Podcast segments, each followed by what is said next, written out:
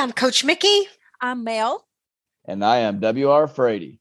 And we are so glad that you have joined us. And thank you so much. If this is your first time joining us, come on in and make yourself comfortable. Yourself, get yourself real comfortable because this is one of our favorite podcasts that we do each and every month. And you guys are in for a treat. And for those of you that connect with us on a regular basis, we are so glad that you do. And we love the fact that you guys are reaching out to W.R. Frady and you're enjoying his stories and you have an opportunity to meet with him and see with, you know, where he's at on a regular basis. And we we really encourage that you do that because we we love that you guys kind of interact with us. Um, and as promised, uh, we are going to uh, delight you with another story from Frady's Friday Night Frights. And I'm excited because this yeah. one is going to pick up from last month, uh, Hand in the Window, mm-hmm. where William, you started to tell us a story about um, something that had transpired in the Legend of Lacy Road that you've been sharing all these real stories with us. And uh, I know we've been sitting on the edge of our seat mm-hmm. waiting this month to hear the rest of this. So for those of you that have not had an opportunity to hear what happened prior, please go back and, and you can find all of uh, W.R. Frady's podcasts within our podcast and also on our website. He has his own page where you can find where you can see his drawings, where he's going to be uh, appearing at a lot of the Comic Cons, how you can reach out to him, and then also see what he has got in the works. So thank you, William. I know you're so darn busy. Thank you for being here again uh, this month, and we're excited about this story. Yes, we are. Hey, it's always a pleasure. I enjoy being on here. It, it, it's just uh, it's a whole lot of fun. I enjoy doing it, and I definitely I definitely enjoy telling the stories. And it, it's always a great time. We get on, we laugh, we yep. tell goose spooky stories, and you know. This, we just pass the time and make it entertaining for everyone who likes to join which i'd like to thank everyone out there for joining us as well i appreciate you taking the time to listen to us and then and just enjoy the stories I, and uh, you know feel would love for you to buy Coach Mel and them a cup of coffee on their page. And if you love and enjoy the stuff that I'm doing, you want to see more and help me to be able to build and do more. Also, I'd like you to reach out on my page and uh, as well. And if you would buy me a cup of coffee as well, I've got a lot of projects I'm trying in the works, and you know would love to see some support because I would love to give these things back to you so that you can enjoy them as well. And without further ado, Welcome to WR Frady's Friday Night Frights. All right, we're ready to go? We're ready. All right. Well, if you remember from the last time that we were together, I told you that there was a suspect that I always suspected that there was an unsolved murder that history doesn't know about in Caldwell County because it plays itself over and over. Now, this is going back to a story that I told back in our Halloween sessions, but I'm going to take it in a little more detail. And so we're revisiting this and adding it to the Friday's the William the Friday Night Frights. And well, here's where it all begins. You see, my friends and I are avid campers, and the cove below the old house was perfect for doing just that. There was a side that it was kind of divided between night and day or shady and light, if you want to put it that way. Because to the left, as you go down into this cave, was the was the side that was in a clearing. It was exposed to the sky, always got kind of sunlight, and that was where we would always set up and fish. And that was more of the, you know, the more of the recreational side as far as fishing and sports and also where we would go to find wood for the night and then to the left was i mean and then to the right you went under a canopy of trees which overshadowed the cove and had more of a sandy beach effect as it led back toward the woods that is what we used to go do swimming and is a lot of times where we did the cooking out part of the cookout uh, cookouts and yeah, a lot of times would set up camp except for when my friends and I would go. We would set a tent up on one side which we would make out of tarps and between stretched between two trees just because we liked having fun with that. But then we'd have another on the on the fishing side, on the side in the sunlight, where the uh, where it would just kind of keep other intruder, you know, other campers from wanting to come in. We'd kind of take up the cove so we wouldn't have strange people moving in on us. Uh, basically, people coming in from boats or something like that. If and to be more clarif- clarified on that, but just setting a, a little bit of the scene. You know, it, we would go down camping. Now, this particular occasion, and we would go down camping for like week at a time, and, and that was the way we lived back in those times, especially in my high school years. But on this particular occasion, which to my best rec- recollection was senior weeks, where instead of going to the beach with many of the seniors, my senior week was spent down on the woods and with some of my friends. One of the who's in particular was Aaron, who was most of the time with me. But as Aaron and I went down and we set up the tents as we always do, we began we began gathering the wood and everything. And as we would do so, Aaron would always bring about with him a dual karaoke machine speaker with dual cassettes. And through it, we would a lot of times listen to music and stuff. And I always had this collection of horror sound effects tapes because I loved stuff with Halloween and I would collect horror sound effects. Well, on this particular day, we would play most of the time when we played the horror sound effects tapes, we did so to again, like with the other tent, to help deter strange people from coming into the cove. Now, through the day, we would listen to music and stuff like that. But as the evening drew on and the shadows stretched out and the sun dipped lower to closer to the horizon, we would begin playing the sound effects. And our my particular favorite was Walt Disney's thrilling, chilling sounds of the haunted house. And because it had the most realistic and eerie sound effects of all of them.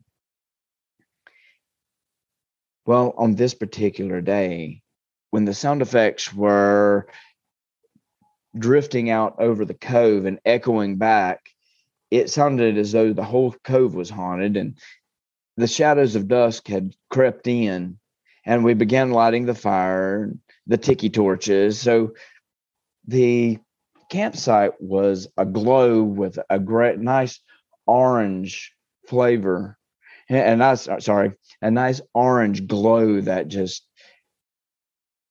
like permeate that just reached out and you know illuminated and cast dancing shadows over everything around us. So it, it would always kind of help in the stretch of the imagination and we had so much fun with it. Because in that we would tell we would start telling stories and we were as much prone to tell ghost stories. As we were fairy tales and then just talk about funny events and do interactive stories. But on this particular night, when the sound effects were echoing and calling to us back from beyond the cove and the fire was aglow, there come a point when the tape had come to its end. However, the sound effects continued to come. But unlike the sound effects that were echoing and resonating from the karaoke machine and echoing back from across the lake, these were coming from beyond the weeds, farther to the right, deeper back in the cove, where the shadows had already swallowed the land. And it was just all you could hear was the sounds of heavy footfalls and doors slamming. And it was joined by the sound of arguing and fussing and it would continue on. I mean and it would over time elevate. And as aaron and i clint would join us later in the night but long after this had passed because of his job at the time had you know wouldn't allow him to come down until late. But aaron and i sat there and I want to say there was a couple of other friends with us, but I know Aaron for certain. But we would sit there and we would listen. And we would look at each other and like, what in the world is going on here? And you would hear the doors slam, heavy footfalls on the stairs. I mean, and it echoing. It's not like the sounds weren't like the sounds of something that was echoing from another area of the lake, which knowing this cove, we were very much accustomed to. And it was it was a direct sound, not an echo coming from beyond the beyond the briars and the brambles, beyond the trees and overgrown uh, passes that led back into the cove. And where this was echoing from was the very place where the old foundation of the house that became my old house, the old house, so I call it the old mansion, once sat. Well, as the night went on, the uh, the the arguing and the slamming and the uh, the the footfalls and everything just it, it, kept echoing and it it grew and came into a fever pitch of just heated argument and just kept on and kept on going and just getting bigger and more and more uh, you know pronounced and then suddenly the doors kept slamming and stuff and then there was a scream a woman screaming as uh, being absolutely brutalized.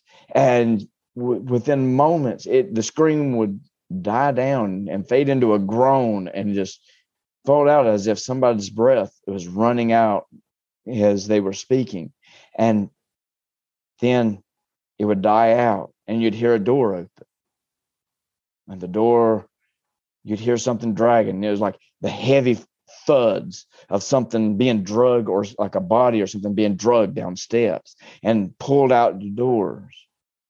And then everything would go quiet.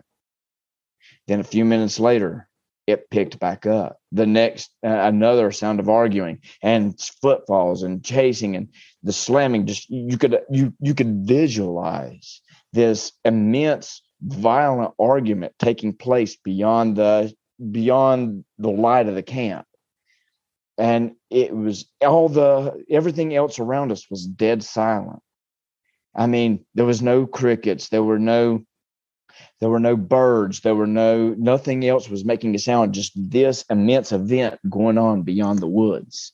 And once again it rose into a fever pitch. And it was the you you heard again the sound of someone being brutalized and this time a man's voice screaming out and it just dying off and to a groan and then fading out.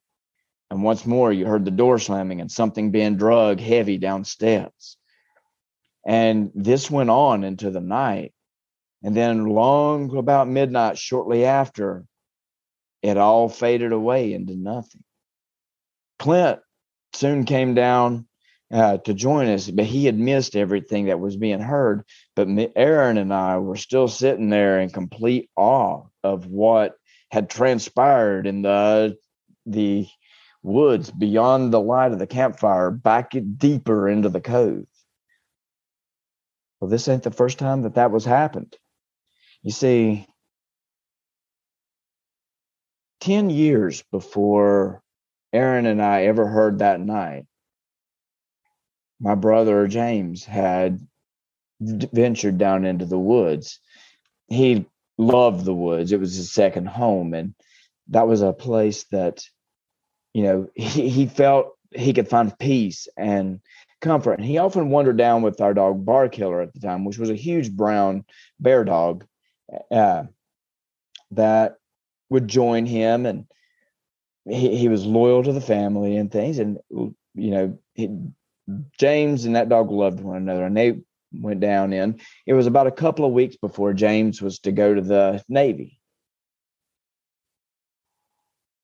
Well, while James was down in the woods, and he, I got this story years ago after I first published Legends of Lacy Road up on on well at the time it was just True. Yeah, no, it was the first year I posted up Legends of Lacy Road. And he said, I have a legend of Lacy Road for you. And so he began to tell me this story. Well, he told me about him, him and Bar Killer went down into the woods and how he was thinking things over about the choices and things he was done, where he was getting ready to go to the Navy. And he began hearing this argument take place down in the cove and doors slamming. And as he told me the story, my hair stood on end because he told of doors slamming. He told of uh, of screams and arguments and someone being killed and something somebody being drugged down the steps. And he wrote it for me in a story. He embellished and when I read it, I was like, James, did this actually happen? He's like, Well, I embellished on it for the story a little bit, but yes, this actually happened. Well, he wrote about it happening and it fading away. And it had taken place 10 years before Aaron and I ever witnessed those same events that night. The hair stood up on my arms because James was writing the story that of everything Aaron and I heard that same night. So it replays itself over every so often down in those woods, this murder that took place right in the location where the old mansion once sat before the old mansion was torn down and the Rhodhiss Dam was built and then it was moved up on top of the hill what became our old house. And thus began our first legends of the legends of lacy road wow. Oh my gosh. Wow.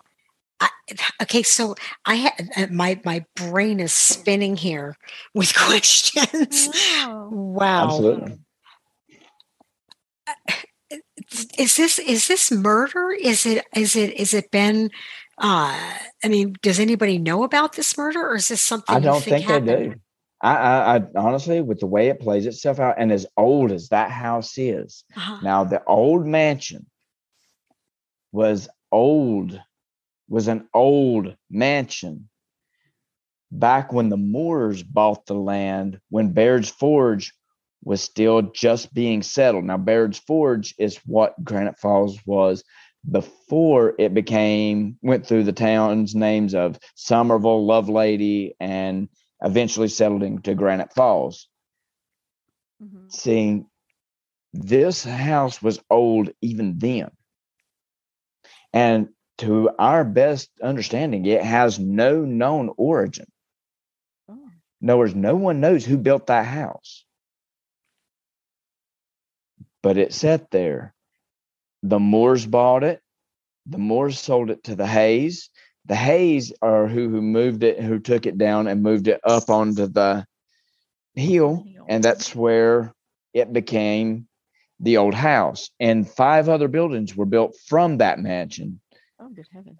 Being a barn, a shed, eh, two barns, one of which burnt down, a shed, the pig pen, the chicken coop, and a smaller, as well as the house.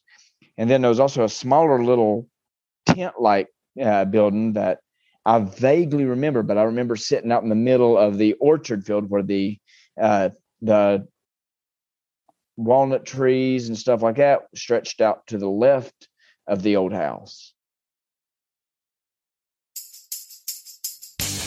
This episode was brought to you by KeepOnSharing.com. They're calling themselves the first truly ethical social network. They'll share back 50% of their revenue with their users, but that's just the tip of the iceberg. It's free to register, and they never sell your information.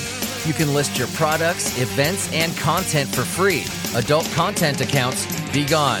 They're fun, positive, and encouraging sites supporting local business. In a day and age where social media sites, even well established ones, are being brought to light left and right for their questionable and sometimes downright archaic business practices, KeepOnSharing.com is a well needed breath of fresh air.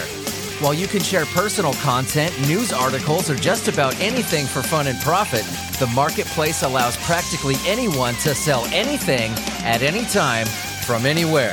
But on this site, you are the boss. I cannot express how amazing it is that KeepOnSharing.com shares 50% of all revenue back with the users, on top of having a truly transparent, supportive, and clean business model. Check them out.